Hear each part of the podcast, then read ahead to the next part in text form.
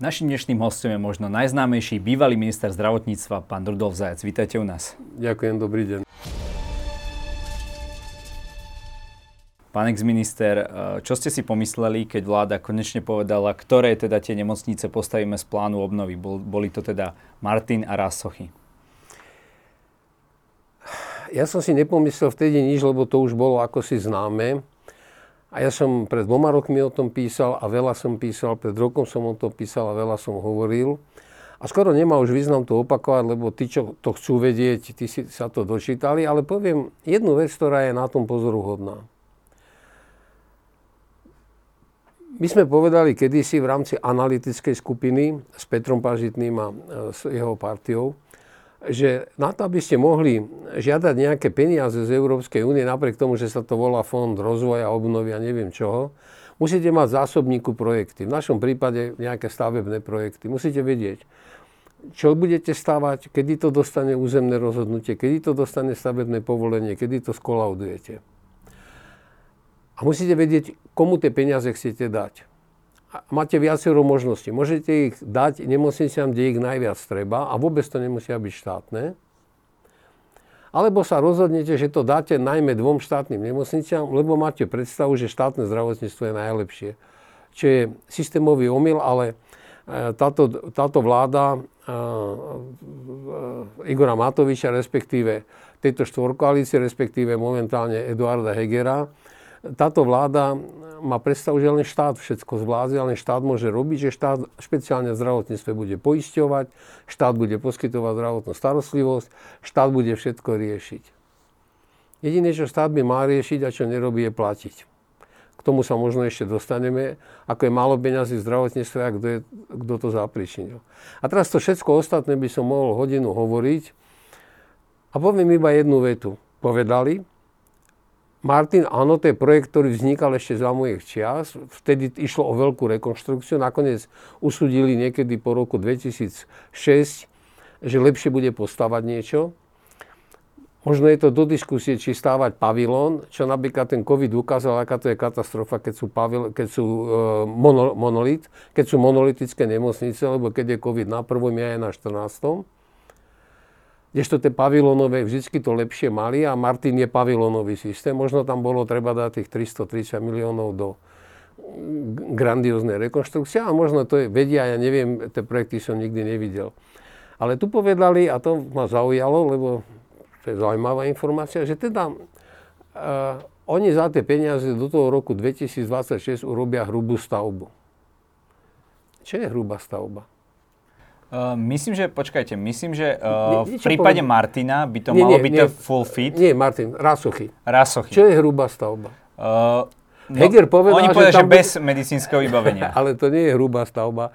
Taký pojem my nemáme. Hrubá stavba sú aj dva múry. A jeden preklad my musíme definovať, čo to je hrubá stavba. Čo tej Európskej komisii povieme, toto tu je, všetko je hotové, rozvody, všetko len pristrojenie, sú aj omietky, kakličky, dlažba. No dôležité je, aby to zaplatili. Nie, nie, nie dôležité, aby mi, aby mi povedali, pretože to nebude nakoniec platiť Európska únia, ale ja, moje deti a vy a vaši budeme to platiť z daní, aspoň čiastočne. My nemáme definíciu, čo je hrubá stavba, že povie Eduard Heger, no viete, už tam len, aj vy to hovoríte, nebudú len medicínske prístroje. Ja len prejímam to, čo som čítal Však, a áno, počul. Áno, vy ste to počuli, on to povedal, takže to nie je len. Takže to, to znamená, že to celé je tak trošku závania potemkinovskými dedinami. E, menovite rásochy. Ja teraz ani nechcem zaťažovať vašich poslucháčov, či Rásochy je ten najlepší variant pre Bratislavu. Či ďaleko lepší variant nebol kvalitným spôsobom rozšíriť a zrekonštruovať Ružinovskú nemocnicu.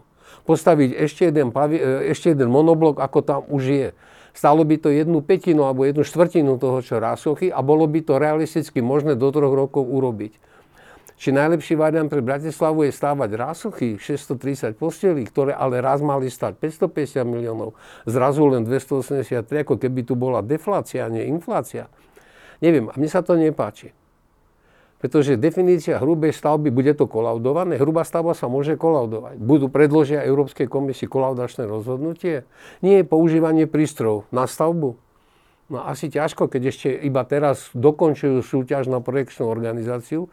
A aj keď v roku 24 od 1. júna, myslím, budúceho roku začne platiť ten nový stavebný zákon, tak rozsiahla stavba v tak komplikovanom území a dokonca aj vlastnícky, to územie nie je vlastnícky úplne jednoduché, a zaradiť ju do európskych peňazí s vetou, že bude to stať 283 miliónov pri 12-percentnej inflácii, a s definíciou, že to bude hrubá stavba, o ktorej nikto nevie, čo to je, e, zavolajte si raz stavbara nejakého a spýtajte sa, čo je hrubá stavba. On povie, no mali by byť dlážky, steny, možno rozvody, budú rozvody, nebudú voda, plyn, elektrika, technické a zdravotnícke plyny. Bude vzduchotechnika aspoň na hrubo zabudovaná, teda tie rúry a káble, bude to omietnuté, bude to mať dlažby, kachličky, alebo áno. A, a to je zle. A to všetko urobili 1. júla, hoci termín bol 36. a urobili to spôsobom, ktorý je naprosto nezmyselný. A mne to vadí, lebo možno to neskončí nejakou výstavbou nemocnice, o ktorej význame, či my potrebujeme rasochy, si dovolím veľmi vážne pochybovať. A ne, nehovorím to za to, že chcem rozvyklať tieto ich nápady, ale hovorím to, pretože o tom niečo viem aj viac ako a viem o tom od roku 2002, 4, 6, keď sme robili prvé analýzy, druhé analýzy, keď sme povedali, čo by bolo treba spraviť, keď sme povedali, že napríklad Kramarská nemocnica už nemôže fungovať v stave, ako je. Dobudujeme Ružinov, uvoľníme Kramarskú nemocnicu pre potreby lekárskej fakulty, urobme tam malú školskú nemocnicu a urobme tam to, čo oni strašne túžia a ktorí chodia, všetci dekani chodia vyplakávať na ministerstvo zdravotníctva, hoci ministerstvo školstva je o ulicu skôr, že by chceli kampus a stavať a internáty a ubytovne a poslúchárňa, neviem čo. Zdravotníctvo to môže urobiť, ale za školské peniaze. Respektíve má to robiť školstvo v spolupráci so zdravotníctvom. To je prvý taký problém. A druhý problém je, že ostalo otvorené, čo s tým zbytkom tých 300 alebo neviem koľko miliónov. A celé je to postavené na... Aby sme teda uh, boli presní, aby tomu uh, diváci rozumeli, uh, tak uh, zhruba sa bavíme teraz tieto dve nemocnice, že by zhltli 600 miliónov a, a ďalších ostáva. 300 by malo byť pre iné nemocničné projekty z plánu obnovy. Nech sa páči. Áno. A teraz to hodím o krok späť, vlezem do roku 2020, keď vypukol COVID a Európska komisia a Európska únia sa dohodla, že budú tieto peniaze lebo teda bude treba urobiť nejakú obnovu. To, keby nebolo covidu, nemáme ani toto. A vtedy vymysleli niekde na ministerstve financí začia Eduarda Hegera, že teda to pôjde, najmä v pôvodnej verzii bolo tých variantov viac, to mali byť len štátne nemocnice, malo to byť len to tamto, ale nikdy to nebolo a nazvali to nakoniec OSN, čo nie je Organizácia spojených národov, ale optimalizácia siete nemocníc. Tak som im raz napísal, myslím, v týždni, že mali robiť OSP, čo nie je okresný stavebný podnik, ale optimalizáciu siete poskytovateľov. Lebo máme 20 tisíc ambulantných lekárov. Máme množstvo iných poskytovateľov. Oni všetci sú v súhre, to nie sú len nemocnice. Zdravotníctvo, synonymum pre zdravotníctvo nie je len nemocnica a nie všetci, ktorí chodia do nemocnicu, chorí. Ja, ja vás slúbujem, že sa dostaneme aj k reforme ambulantného sektora. Takže... No ale dopoviem. A oni z tých miliarda 250 miliónov, 250 miliónov dali na duševné zdravie, no v poriadku, je to potrebné a dobre, nech to urobia. Otázka je, že či naši slovenskí psychiatri užijú 250 miliónov a vylepšia psychiatrickú starostlivosť, lebo my sme v stredoveku, čo sa týka psychiatrickej liečby, okrem chémie. Tabletky dávame najmodernejšie ale my nemáme otvorené, my nemáme rýchlu resocializáciu pacientov. Mali sme niečo v Michalovciach, keď tam bol doktor e, Navka, bol taký mm, nemecký Slovák, slovenský Nemec, ale ten už je dávno v Nemecku. My proste pacientov len zatvárame a kto by sa išiel pozrieť do Pinelovej nemocnice a počul to zavíjanie tam, tak pochopí, že my sme niekde v stredoveku. A ďalej povedali, 11 miliónov dáme na ambulantnú starostlivosť a zbytok pôjde na nemocnice. Tak ako chcú za 11 miliónov z týchto peňazí urobiť reformu ambulantného systému, čo ani neviem, čo si pod tým mám predstaviť pod reformou, čo bude nejako inak. Špecialisti budú niečo iné a ambul- všeobecne budú niečo iné. Celé sa mierne vyjadrím, tak je to pri najmenšom veľmi amatérske, neprofesionálne a hovorí to len to, čo dlhodobo tvrdíme. Na slovenský minister zdravotníctva, ktorí prichádzajú, sú prakticky nepripravení. Oni vôbec nemajú predstavu, jak by ten systém mal fungovať. Oni nemajú ten pohľad orla, aby to všetko videli z hora, všetkých tých 9 súčinností a hygienikov a záchrannú službu a, a spoločné vyšetrovacie liečebné zložky a laboratória. A žiaľ Bohu, ani nemajú ten pohľad žaby, ako to u tých jednotlivých poskytovateľov má fungovať. Takže ak vás e, správne chápem, uh, tak vám sa celkovo nepáči toto rozhodovanie, že mám tu nejaké peniaze a idem od stola povedať, že to pôjde do tej nemocnice, do tej alebo do tej, že to je celý problém, že, uh, alebo, alebo je to tak, že vy, vy by ste povedali, že tento systém je fajn, ale malo sa to dať do takej alebo do takej nemocnice. Nie, to by som rozhodne nepovedal, keď mi chýbajú dáta a vadí mi, že neviem, kto to urobil toto, veď tam chýba autor copyright. Keď Zajac robil svoju reformu, sa postavil pred médiá a povedal, bude to robiť Zajac. A fackujte ma, kopte ma, ale je to moja reforma. Tu vám chýba autor. Raz povedal, že Angelika Salová. Angelika Salová je fajn dievča, ale robila celý život lieky. Ona nemocnicu nevedela ani z rýchliku, inak keď povedia to. Potom povedia, že to z Kalavskej prebrali. Ale hlavne ten pohľad, že iba nemocnice. A tým pádom, že nemáte autora, nemáte oponentúry, ten projekt nebol nikdy riadne oponovaný, pretože keby bol riadne oponovaný, tak sa musí dostať pri najmenšom do rúk širšej odbornej verejnosti. A... a asi by to nedopadlo, že 11 e, miliónov pôjde na ambulancie, ale neviem, či ste čítali status e, pána Vysolajského, šéfa lekárskych odborov. On hovoril, že ešte za Fica prišli z, alebo za Smeru, prišli s tým, že bude nejakých 653 lôžok na Rasochách, ale že už vtedy bola predstava, že mal by byť 1200 lôžok v Bratislave v univerzitnej nemocnici, že to je proste požiadavka odbornej verejnosti. No a z hodou náhod to doplňa ako keby tie uh, lôžka, ktoré sú uh, na boroch a tie penťacké. Mm, on hovorí, že to je ako keby, alebo parafrázujem ho, že to je také šité na mieru pente v tomto zmysle. Súhlasíte? Nie, pretože Vysolajský v prvom rade, on keď vidí všetko, čo začína na P a končí na tá, tak to on má proste červené plátno, lebo ani asi nevie počítať. Lebo keď rovno by som zavrel Mickevičov a Kramare, tak ešte mám v Ružinove nejakých 500 postelí a ešte mám Petržalke nejakých 500 postelí. Už som na tisícke. To je prvá vec. To znamená, to vôbec ne, ne, ne, nemá nejaký význam. Z auditu, ktorý sme my robili dávno, pradávno, keď neboli také moderné liečebné metódy, ktoré skracujú hospitalizáciu, nám vyšlo, že v Bratislave máme nadpočetné postele. Máme ich nekvalitné, máme zlé podmienky, Máme síce špičkovú nemocnicu aj po odbornej stránke. Okrem neurochirurgie je tam všetko, to je Ružinovská, ale je v dezolátnom stave, lebo tam ísť na záchod alebo vidieť, ako to vyzerá na tých chodbách. Máte, tam máte vždy na tej chodbe dve oddelenia a na dve oddelenia, čo je radové okolo 40 postelí, tam máte jedno vecko pre mužov, možno jedno vecko pre ženy a jednu sprchu. To je čistokrvne e, socializmus. Ja z takej nemocnice pochádzam, z hlbokej.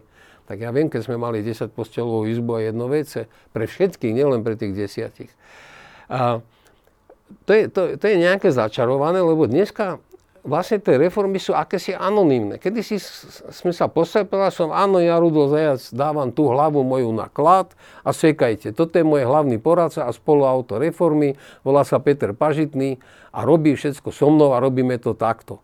A sme to celé mediálne robili sme pre novinárov, tréningy, vysvetľovali sme. Aj sa nás pýtali na veci, ktoré niektorí rozumeli, aj na veci, keď bolo vidieť, že nerozumejú. Ale hlavne sme hovorili.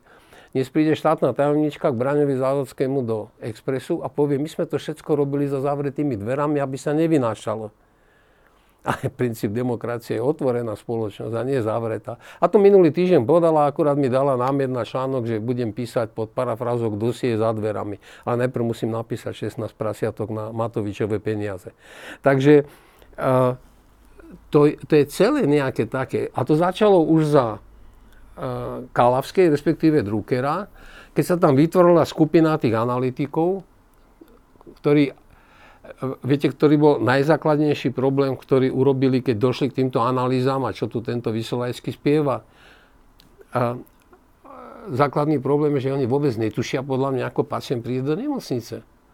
Ten pacient tam nepríde na drone a nezosadne. To je to, na čím si tí penťáci teraz umorne sa boria, aby, aby tie bory teda boli takto funkčné, že, že rozmýšľajú, kde no, tam nie. pacient, ako to bude chodiť No tak, tak ale ďalej. Penta má aj polikliniky, má vlastný ambulantný sektor, to znamená, Penta v tomto smere to má dobre vymyslené, lebo to začne u pentiackých všeobecných lekárov, čo je správne.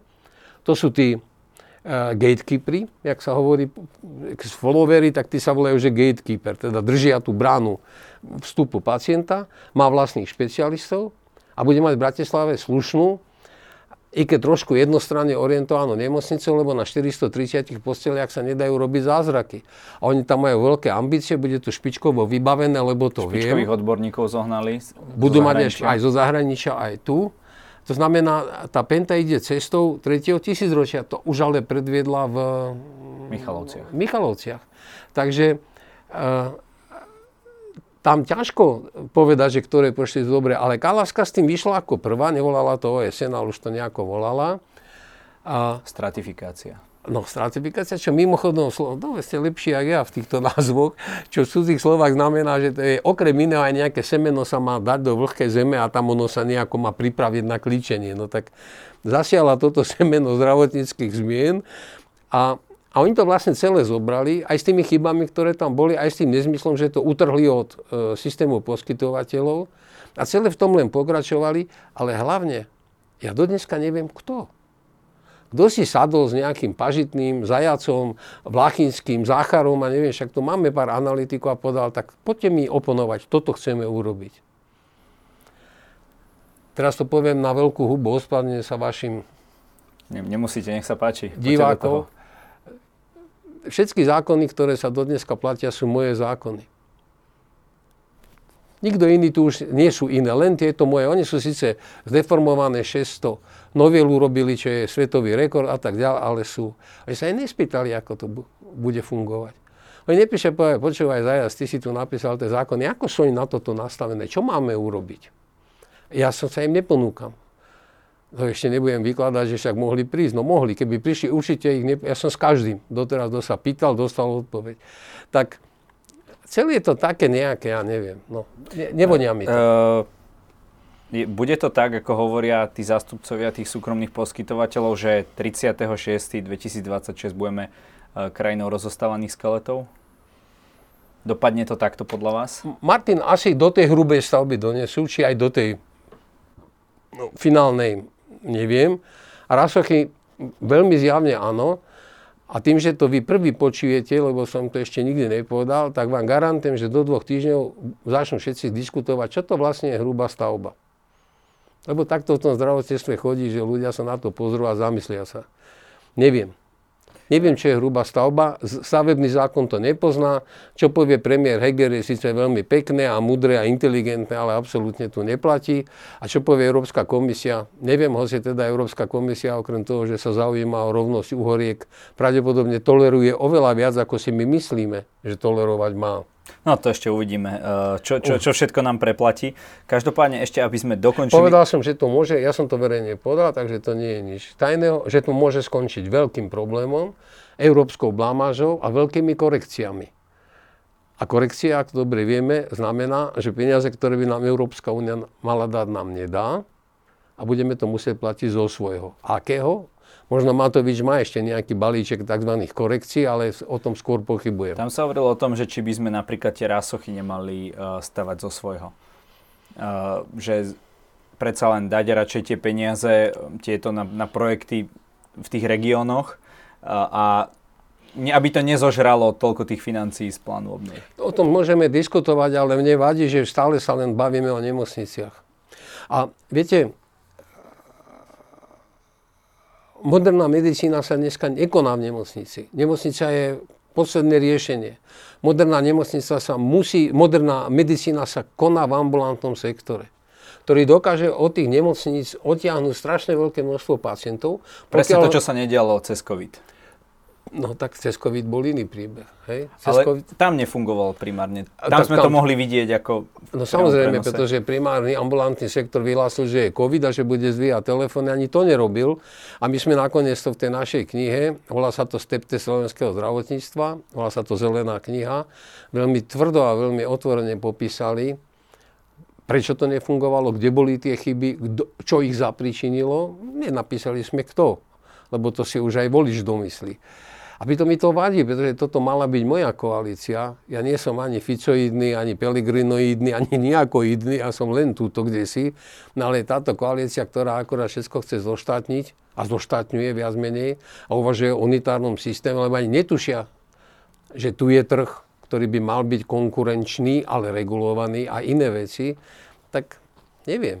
Uh, hovoríte častokrát o tých ambulanciách, ktoré vám aj v, v pláne obnovy chýbali, teda sú tam ale nie zásadnou mierou. Čo by mala podľa vás taká reforma ambulantnej sféry obsahovať? Musíte mať podmet a prísudok. Musíte povedať, kto je pacient, čo je jeho najväčší problém a ako mu výjsť v ústretí.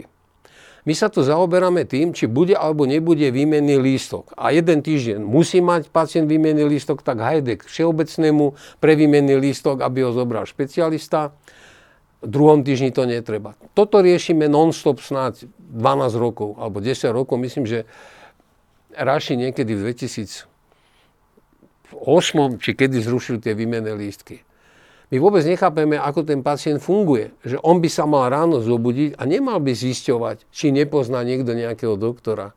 Ale mal by v prvom rade volať svojho doktora, ktorý natešený, že volajú ho peniaze, z ktorých žije. Teraz to strašne vulgarizujem zistí, čo mu je, urobí prvé vyšetrenia. To je ideálny stav. Teraz Povie, sa bavíme o obvodiakovi. To je obvodiak, lekár prvého kontaktu, Sam, alebo aj detský, alebo pre deti a dorast. To je... Samozrejme, týmto to neznižujeme, len hovoríme. Nie, nie. To je veľmi dôležitá funkcia. Mm-hmm. Potom mu povie, no toto už je trošku, toto už ja neviem riešiť, chcelo by to špecialista, ale to musí vybaviť tam. A dokonca to môže urobiť viac menej skoro aj cez telefón. Obrazne alebo môže k pacientovi prísť. V mojich zákonoch nikde nie je napísané, že pacient musí chodiť do ambulancie. Je povedané, a zdravotná starostlivosť sa poskytuje z pravidla v ambulancii, ale nevýhradne. Predtým to bolo v tej 277. Ten špecialista sa teší, lebo prídu honoráre, bude zaplatený za to, čo urobil a bude zaplatený dobre. A vie, že taký očný lekár môže denne spolahlivo urobiť 10 až 12 pacientov keď bude ten nočný lekár dostávať rádovo v dnešných cenách okolo 4,5 tisíca, tak za 5 rokov budeme mať len samých očiarov. Prečo je všade v západnej Európe habadej týchto špecialistov v sektore, lebo sú dobre zaplatení. Tých špecialistov nemôžete otrhnúť od nemocničnej starostlivosti, čo my sme urobili. My máme v ambulantnom sektore ginekologov, porodníkov, ktorí 30 rokov alebo 25 rokov neodviedli porod. Čo to je za pôrodníka? Máme chirurgov, ktorí sa nedostanú na sál. Ale existuje, a hlavne v Nemecku, ale aj v iných krajinách, systém, že oni sú radi, keď tí lekári z terénu prídu do nemocnice urobiť, odrodiť svoju pacientku, odasistovať svojho pacienta. A tá väzba medzi pacientom, ale on sa potom na ňo usmieje, nie za to, aby dostal do vrecka, sa na ňo usmieje, lebo vie, že keď on bude na ňo dobrý a pomôže mu, tak ten pacient to povie iným, tá rodina a to sa bude rozrastať jak lavína. To, že teraz e, polovica tých mojich priaznicov napíše, že to sú halucinácie, čo to ja hovorím, no sú to halucinácie, pokiaľ som na území Veľkomoravskej ríše. Ale ja som žil aj v Nemecku, žijem v Španielsku. Ja to vidím proste, čo to potrebuje. No a potom príde nárad nemocnica, ktorá čo najkračšie, čo najrýchlejšie a čo najlepšie toho pacienta bude liečiť, operovať, vyšetrovať. Vyberte si, čo chcete. Takže nie podľa toho, akú majú obsadenosť, že, že keď majú no, rýchlo, tak vás vyexpedujú rýchlo a keď majú prázdne lôžka, tak vás tam budú držať. Samozrejme. A toto všetko riadi zdravotná poistenia, ktorá to manažuje. Ktorá povie pacientovi, no pozrite, vy nepatríte do Ružinova alebo na Mickevičovu, ale s vašou chorobou my máme najlepšie skúsenosti v Petržalke lebo je tam výborné, ja neviem, čo poviem, urológia, to je jedno teraz vymýšľam. Hej? Nie. Toto vôbec nefunguje. My sme ešte nakoniec povedali, že od zeleného stola, keď už sme znova pri tej OSN, rozhodneme, ktorá nemocnica áno, nie a koľko môže robiť a ako môže robiť. Ale o tom jedine vie, kde aká kvalita, výkonnosť, efektivita a cena vedia poisťovne, lebo oni nakupujú zdravotnú starostlivosť, nie štát. Štát sa len parazituje na tom, že platí každý rok menej a menej. Takže, ale ja ne, nehovorím, že toto sú utopistické sny Rudolfa Zajaca. Toto je prosím pekne nemecké, rakúske, švajčiarske, talianské, snáď okrem britského, dánske, škandinávske zdravotníctvo. Takto to tam funguje. Keď ste spomínali opäť tú optimalizáciu siete nemocníc, tie, všetky tieto problémy súvisia aj s nedostatkom zdravotníckých pracovníkov. Napríklad už spomínaný pán Vysolajský u nás povedal, že práve takéto niečo by mohlo ešte zhoršiť tú situáciu, že absolútne nerieši ten primárny problém. Súhlasíte? Čiže kto bude, ako inými slovami, kto bude vlastne v týchto nemocniciach nových, ak budú niekedy ordinovať a starať sa o tých pacientov. Ak si myslíte, že Benta bude svojim českým, nemeckým, švajčiarským a slovenským profesorom platiť 2200 základ, tak zabudnite. Teraz je otázka, či to budú tí 5 milionári, ktorých už je tuším 7 alebo 3, tak rádi Erevan, tam nikdy neviete, koľko ich je. To budú nosiť z domu skladné knižky, tiež zabudnite. Jednoducho, ak chceme mať slušné zdravotníctvo, musíme ho mať efektívne, nesme míňať peniaze zbytočne, v skrytej pre zamestnanosti, v nevyriešených vzťahoch medzi lekárskymi fakultami a, a zdravotníckými zariadeniami, kde síce máme v nemocniciach 50-55 lekárov na jednom oddelení, ale keď treba s pacientom niečo urobiť z ratu, nie je to žiadneho. Pozrite, moja matka bola prvá docentka ginekológie. Ja nehovorím, že to bolo všetko ideálne, ale ona mi, keď už som bol taký vnímavejší, povedzme okolo roku 60, povedala, nie, okolo roku 60 už som videl, čo robí, že oni aj uspávali, však nebola ani anestéza vtedy nič. Ona mi potom povedala niekedy v polovičke 80 rokov, keď už som mal tú druhú atestáciu, že pre ňu je jedna vec zvláštna, že ich bolo 10 a zvládli tú robotu. Dneska ich je tam 50 a fúr nič nie je. Nechcem to vulgarizovať. 10 je málo, 50 je veľa. A t- potom nemáme dobre zásluhové odmeňovanie. My dobrého doktora nezaplatíme lepšie ako takého trošku priemernejšieho. Naopak, my všetky chceme platiť rovnako. Vyselajského metodika je platový automat a každému rovnako. Robí, nerobí, dobrý, zlý, múdry, hlúpy, alkoholik, nealkoholik, každému rovnako. To nejde. To ani vo svete nikto nemá. Lepší zarobí viac, slabší zarobí menej, tak taký je svet. E, a to je problém lekársky. A keby odišlo e, e, tisíc lekárov, až tak veľa sa nestane, lebo naše lekárske fakulty každý rok vychrlia 700 absolventov. A zamestnáme možno 200. Aj tu už je veľa. Možno aj menej. Hej? A tí absolventi pôjdu za kvalitnou medicínou, to znamená kvalitné prístroje, kvalitné priestory, kvalitná výuka, postgraduálna a pôjdu trochu aj za výplatou, ale menej. Ale ústredným problémom slovenského zdravotníctva sú žobrácké mzdy sestier. No, e, a to sa dostávame k ďalšej Ale otázke. to Vysolajsky nehovorí, ani dokonca to nehovorí, že keď si sestry vydolovali podobný platový, dokonca pred lekármi, platový automat v 2011, tak lekárska komora, kde sedel vtedajší, teda potom tam sedel ten odborár Kolár, dala podnet na ústavný súd a ústavný súd zrušil ten zákon o platovom automate sestier, z titulu, a teraz sa môžeme všetci zasmiať, pre nedostatok peňazí. Ale platový automat lekárov ostal. No tak asi každý lobuje primárne za svoje záujmy. E, sestry majú zase uh, svoje organizácie. Každopádne to, čo bolo avizované, tých 700 eur pre sestry, teda avizované, že to by mohlo tú situáciu zlepšiť. 700 eur pre sestry, 500 eur pre lekárov. Uh, čoho?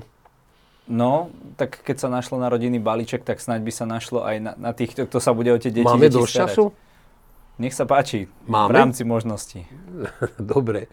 Ono ten rodinný balíček a tie peniaze, ktoré my hľadáme, on má trošku problém, je to jeden vtip ešte zo socializmu. Ale je dobrý. Ale poďme skôr k, tomu, k týmto peniazom pre No však o tých teraz je reč. Ja sa spýtam, z čoho ich budeme platiť? Tak sú tam nejaké, uh, no. menej dostanú samozprávy no. a tak ďalej, nejaké aj, zrejme aj nejaké daňové náprímy. Menej dá štát, pretože štát tento rok dal hanebných 2,7%, aby diváci vedeli. Základ zajacej reformy bol, že štát bude dávať najmenej 4% z priemernej mzdy za svojich poistencov. A to za každého jedného konkrétneho.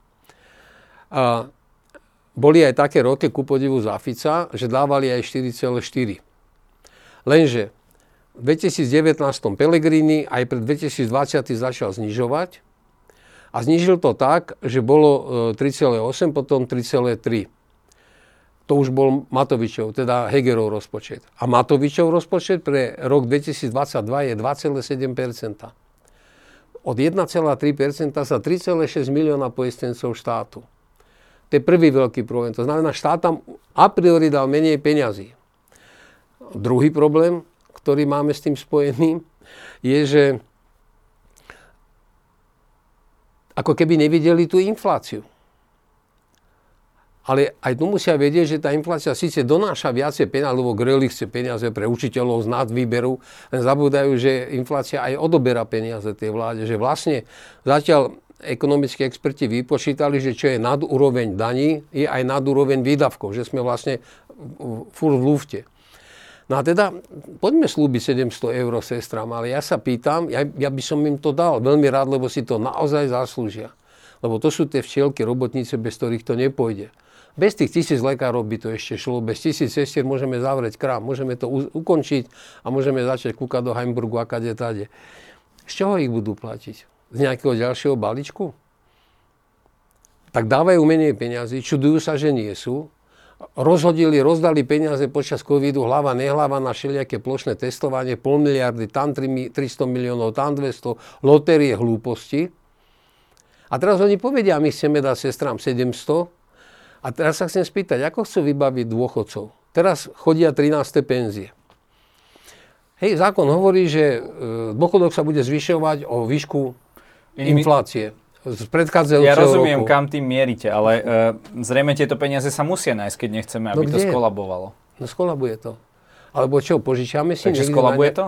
No tak keď, keď to bude takto, tak ono to neskolabuje tak, že z jeden deň sa všetky nemocnice zavrú. To samozrejme nie. No ale tá kvalita pôjde dole, tá spokojnosť pôjde dole, aj tá výkonnosť pôjde Dobre, dole. čo by teda mali spraviť? Bajme sa čisto o tých platoch. Ja v tejto chvíli fakt neviem. No rozhodne pridať. Ale ja som človek, ktorý sa pýtam, z čoho? No zvyhneme dane?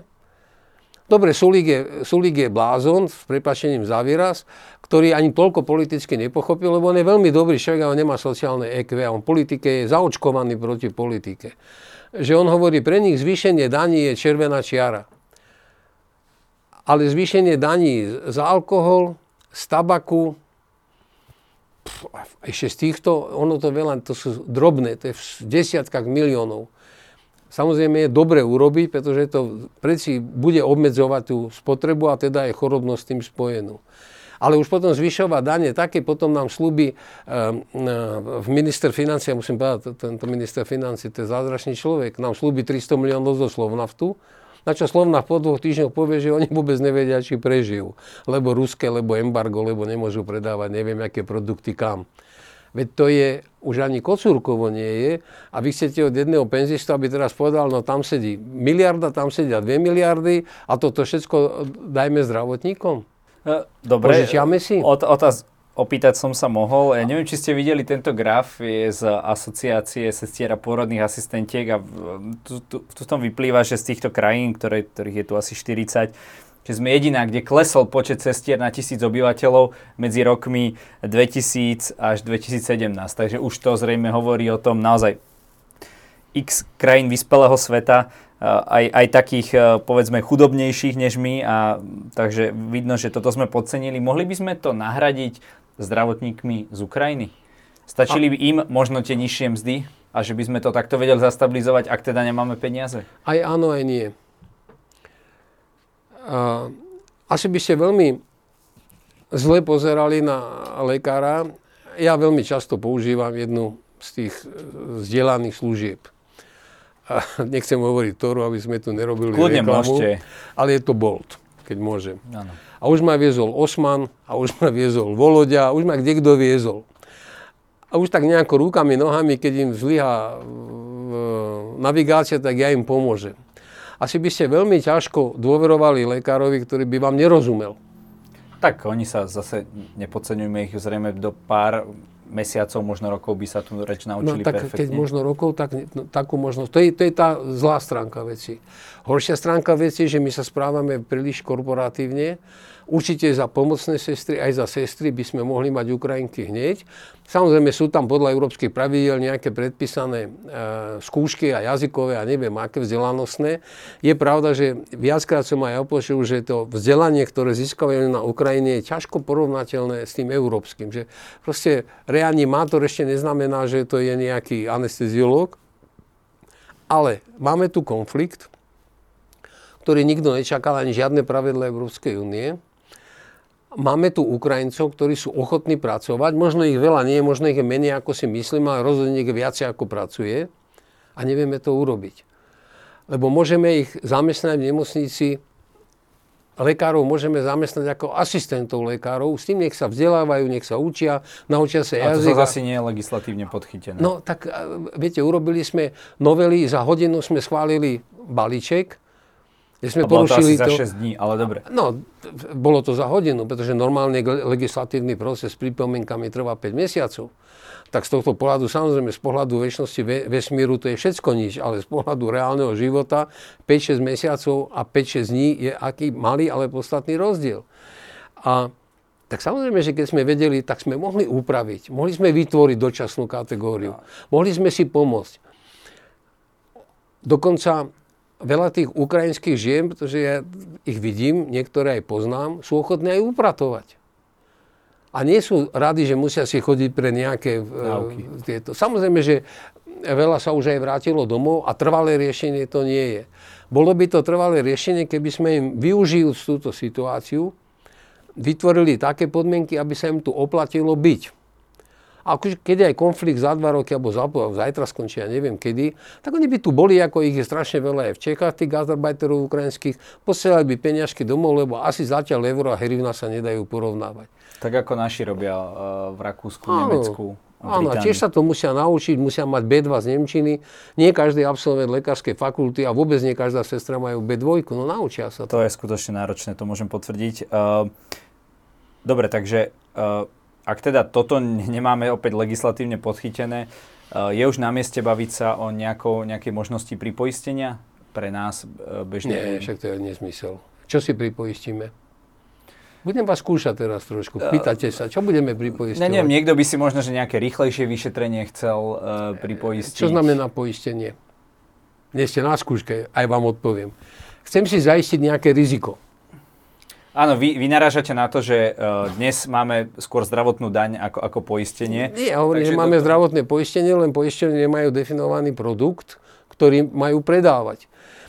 Aby ste ma pochopili, vy nemáte absolútne žiadny problém si poistiť byt proti búrke, skratu, požiaru a, a manželke, ktorá keď sa rozčulí, tak bude na vás hádzať, ja neviem čo, hrnec s gulášom horúci.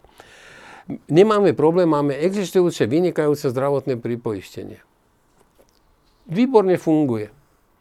A to je poistenie liečebných nákladov v zahraničí. Lebo máme definované riziko. Je povedané, že keď pôjdem do zahraničia a tam ochoriem, moja poistenia mi preplatí len toľko, koľko by to stálo tu. A ten rozdiel, ktorý môže byť v nejakom Nemecku alebo Španielsku významne vyšší, si musím platiť zo svojho.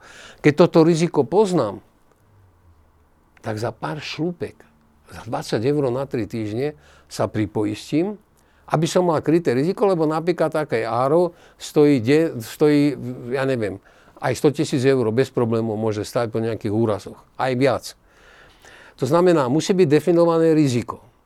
Aby som si mal niečo poistiť. Znamená, všeobecné riziko má byť kryté, alebo teda najväčšie, naj, najobjemnejšie riziko má byť kryté e, z verejného zdravotného poistenia. Má byť povedané, na toto má pacient nárok z verejného zdravotného poistenia toto má dostať na plnú úhradu alebo čiastočnú úhradu. V tej chvíli, ako počujem čiastočnú alebo žiadnu úhradu, tak si poviem, no tak keď ma to chytí, mám to platiť z vrecka, alebo uzavriem nejakú poistku, zistím si, čo by tie poistky boli, čo by ma to stálo a poviem si, oplatí sa mi, neoplatí sa mi. Na čo poistujem byt, auto, ja neviem čo, zodpovednosť firmy a iné veci. Na čo to poistujem? To znamená, musí byť definované riziko, ktoré si mám poistiť my nemáme definovaný nárok. My vôbec, okrem nariadenia Inými vlády... dnes majú všetci všetko a zadarmo. tak nie všetci všetko, lebo keby to bolo zadarmo, tak nebudú pacienti platiť jak murovatí, kade tade za voloviny, za ambulancii a za klimatizáciu a za angličtinu. Ja, to už si tam pridávajú tí samotní no, poskytovateľe. Samozrejme a, a miliardu iných vecí ja chodievam, ja mám moju očnú lekárku v Penťaskej poliklinike, dojdem tam a zaplatím 5 eur na, na, na recepcii, ani neviem za čo kedy si mi pýtali odo mňa euro a dávali mi 7 stranovú zmluvu, kde ten papier stal viac, jak to. No tak je penta, aj im tam šibe niekedy. A teraz zaplatím 5 eur, šaj nemám. Začia to rád urobím, lebo je to moja očiarka, je vynikajúca, famozná, ja mám problémy so zadným segmentom, bla bla bla. Znamená, tu môžu rozprávať všelijakí Eštokovci a, a Demešovci a, a, a, krajči, Krajčiovci a aj Lengovarskí a iní o pripoistení, že to budú peniaze. Čo si mám pripoistiť? Rozumiem. Uh... Ešte malá poznámočka. Zuby pomerne málo sú hradené z verejného zdravotného poistenia. Ale zuby sú ten paradox, aby sme všetci vedeli. V Rumunsku najviac platia z verejného zdravotného poistenia, majú súverne najhoršie chruby v Európe. Zuby sú jedna z mála vecí, ktoré komerčné poisťovne nikdy nepoistia, pretože tam stačí zubná kevka. A práve riziko veľkej úhrady má prinútiť tých ľudí, aby si umývali zuby. 99% všetkých zubných problémov si privodíme my ľudia. 1% sú nejaké možno genetické anomálie. Rozumiem. Takže e, možno ísť e, skôr týmto systémom, aby bol ten človek do toho viac zainteresovaný. Každopádne, len úplne posledná vec. Čo by mala podľa vás e, vláda spraviť teraz najskôr s tým? Taká úplne klasická otázka na každého odborníka v zdravotníctve. Čo by ste spravili? Potom, čo predvádzajú 2 roky a 3 mesiace, sa ma na to pýtal Štefan Hríb, keď bol krajší 3 týždne ministrom. Ja som povedal, z toho, čo predviedol za tie 3 týždne, asi aby sa vrátil späť, že či mu poradím niečo.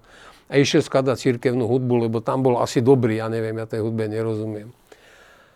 Tento Legovarský, on je, má iný, iný kukuč a inak hovorí, ale je to obsahovo to isté ako krajší, teda nič.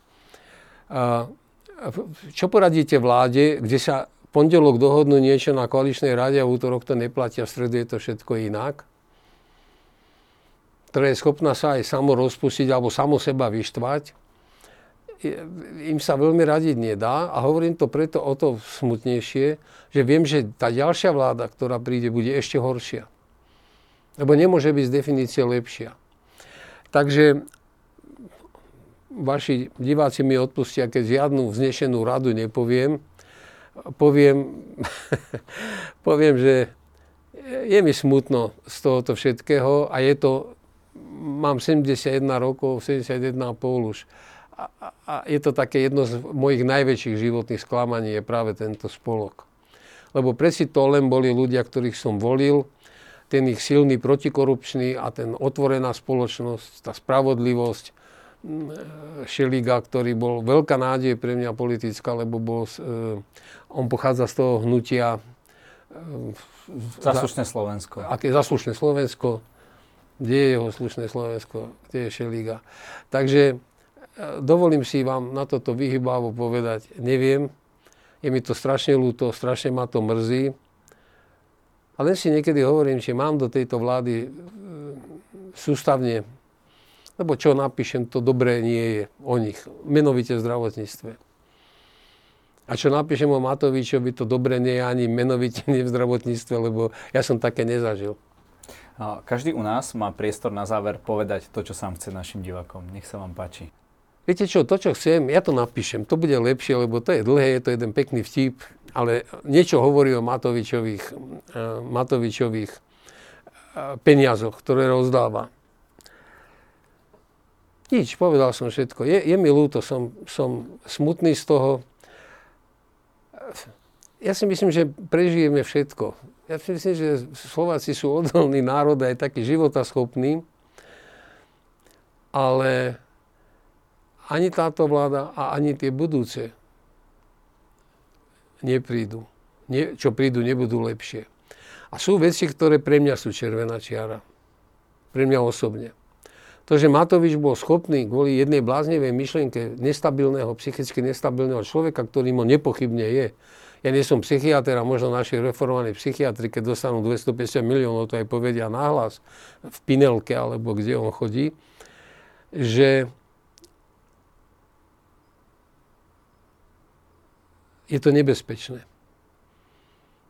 Oceňujem vládu v zahraničnom politickom postoji, oceňujem vládu Ukrajina, samozrejme, veľký potlesk, korím sa pred nimi, lebo nie vždy to je také jednoduché. Oceňujem také tie mini reformy školstva už nebude, aj keď nám uslúbili. Hospodárska reforma sa volá nejaké kilečka, čo je fajn, ale dobré kilečka. Chyba nám a nebude už nikdy daňová reforma za tejto vlády. Chyba nám a nebude už nikdy upgrade zdravotnícke, lebo to chce len upgrade, to nechce vymýšľať, čo je vymyslené vo svete. Možno o rok ma pozviete a možno o rok budem ešte pesimistickejší. ďakujem za rozhovor. Príjemné leto. A ja ďakujem aj vám.